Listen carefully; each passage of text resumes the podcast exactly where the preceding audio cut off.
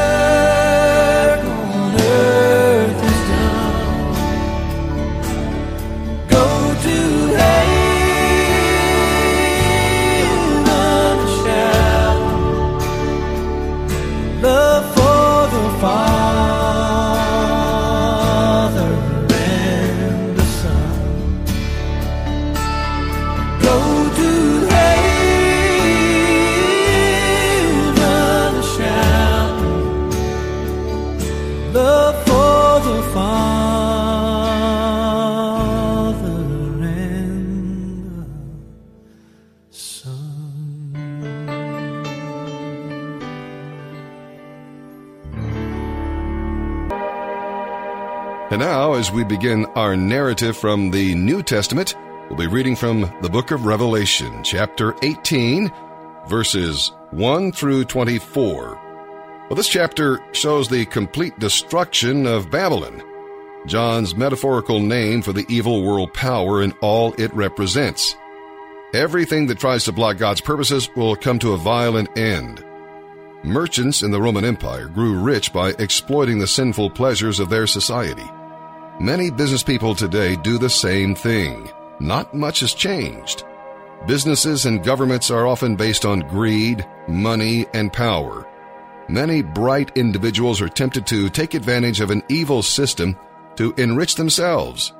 Christians are warned to stay free from the lure of money, status, and the good life. So called. Uh, we're to live according to the values Christ exemplified service, giving, self sacrifice, obedience, and truth. Now, the people of Babylon, of course, represent the world as it is today. The people of Babylon had lived in luxury and pleasure. The city boasted, I am queen on my throne. I have no reason to mourn.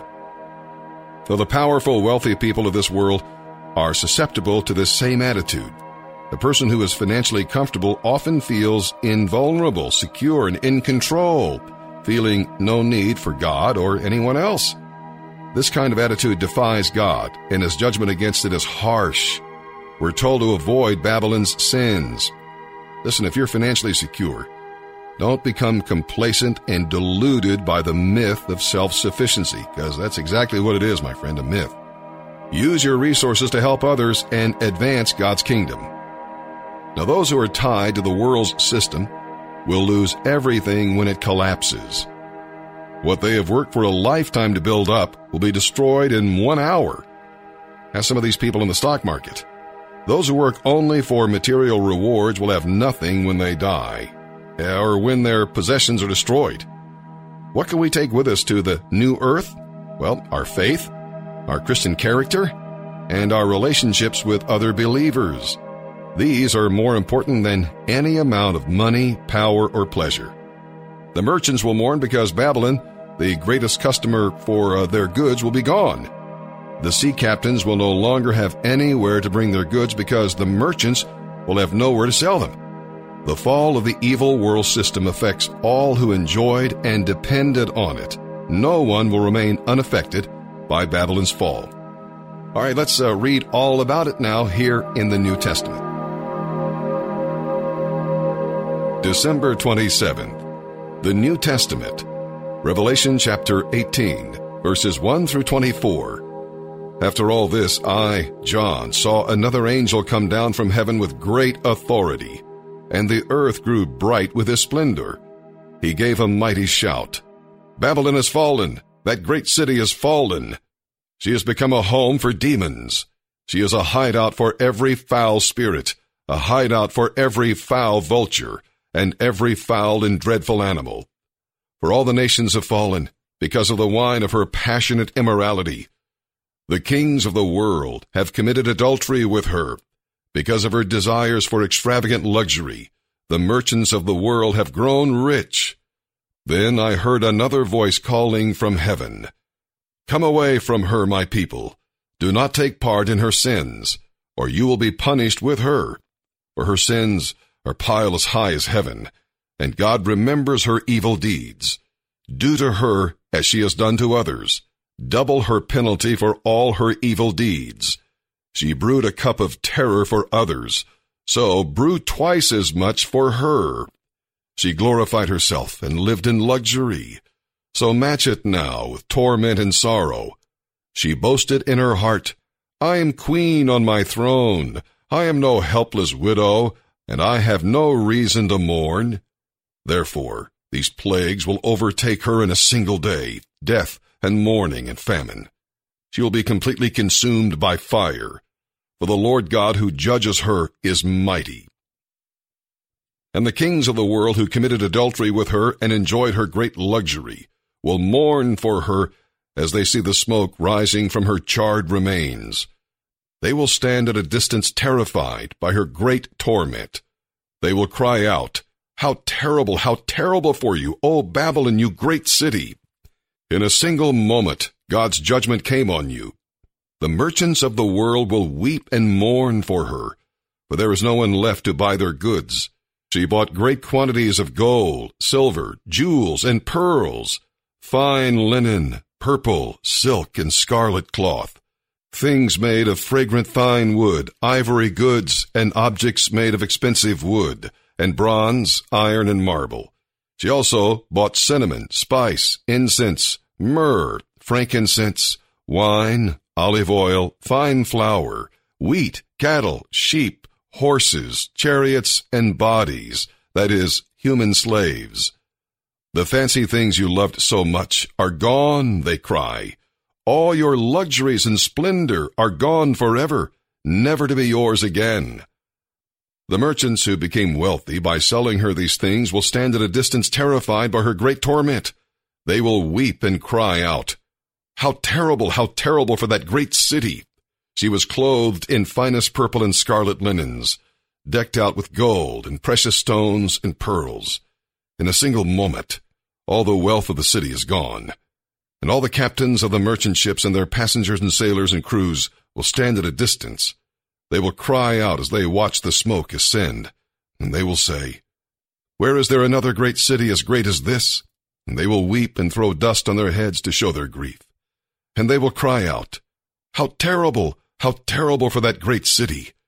The ship owners became wealthy by transporting her great wealth on the seas. In a single moment, it is all gone. Rejoice over her fate, O heaven, and people of God and apostles and prophets, for at last God has judged her for your sakes. Then a mighty angel picked up a boulder the size of a huge millstone. He threw it into the ocean and shouted, Just like this, the great city of Babylon will be thrown down with violence and will never be found again. The sound of harps, singers, flutes, and trumpets will never be heard in you again. No craftsmen and no trades will ever be found in you again. The sound of the mill will never be heard in you again. The light of a lamp will never shine in you again. The happy voices of brides and grooms will never be heard in you again. For your merchants were the greatest in the world, and you deceived the nations with your sorceries. In your streets flowed the blood of the prophets and of God's holy people, and the blood of people slaughtered all over the world. Psalm 146, verses 1 through 10. Well, these uh, last five Psalms overflow with praise. Each begins and ends with Praise the Lord. They show us where, why, and how to praise God. What does praise do? Well, several things. Number one, praise takes our mind off our problems and shortcomings and helps us focus on God. Number two, praise leads us from individual meditation to corporate worship. Number three, praise causes us to consider and appreciate God's character. Four, praise lifts our perspective from the earthly to the heavenly. And number five, praise prepares our hearts to receive God's love and the power of His Holy Spirit. Well, the writer portrays powerful people as inadequate saviors, making false promises they cannot deliver. God is the hope and the help of the needy. Jesus affirms his concern for the poor and afflicted over in uh, Luke in the uh, New Testament. He does not separate the physical needs from spiritual needs, but attends to both. While God, not the government, is the hope of the needy, we are His instruments to help here on earth. God's plans frustrate the plans of the wicked because His values are the opposite of society's. Jesus turned society's values upside down when He proclaimed that many who seem to be the greatest now will be the least important then, and those who are considered least important now will be the greatest then. So if you try to hang on to your life, you're going to lose it, as it says in Matthew chapter 19, 30. But if you give up your life for my sake, you'll save it. And then Matthew chapter 16, verse 25. Don't be surprised when others don't understand your Christian values, but don't give in to theirs. Psalm 146, verses 1 through 10. Praise the Lord. Let all that I am praise the Lord. I will praise the Lord as long as I live. I will sing praises to my God with my dying breath. Don't put your confidence in powerful people. There is no help for you there. When they breathe their last, they return to the earth, and all their plans die with them. But joyful are those who have the God of Israel as their helper, whose hope is in the Lord their God. He made heaven and earth, the sea, and everything in them. He keeps every promise forever. He gives justice to the oppressed and food to the hungry. The Lord frees the prisoners. The Lord opens the eyes of the blind. The Lord lifts up those who are weighed down. The Lord loves the godly. The Lord protects the foreigners among us. He cares for the orphans and widows, but he frustrates the plans of the wicked. The Lord will reign forever. He will be your God, O Jerusalem, throughout the generations. Praise the Lord. Proverbs chapter 30, verse 33 as the beating of cream yields butter, and striking the nose causes bleeding, so stirring up anger causes quarrels.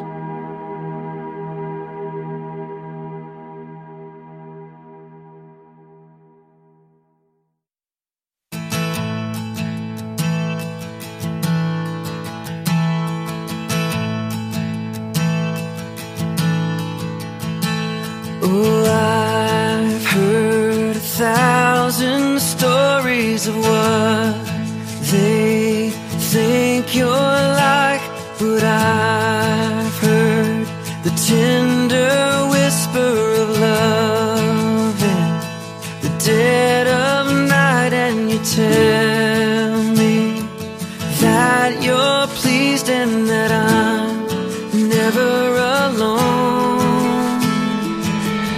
You're a good, good father.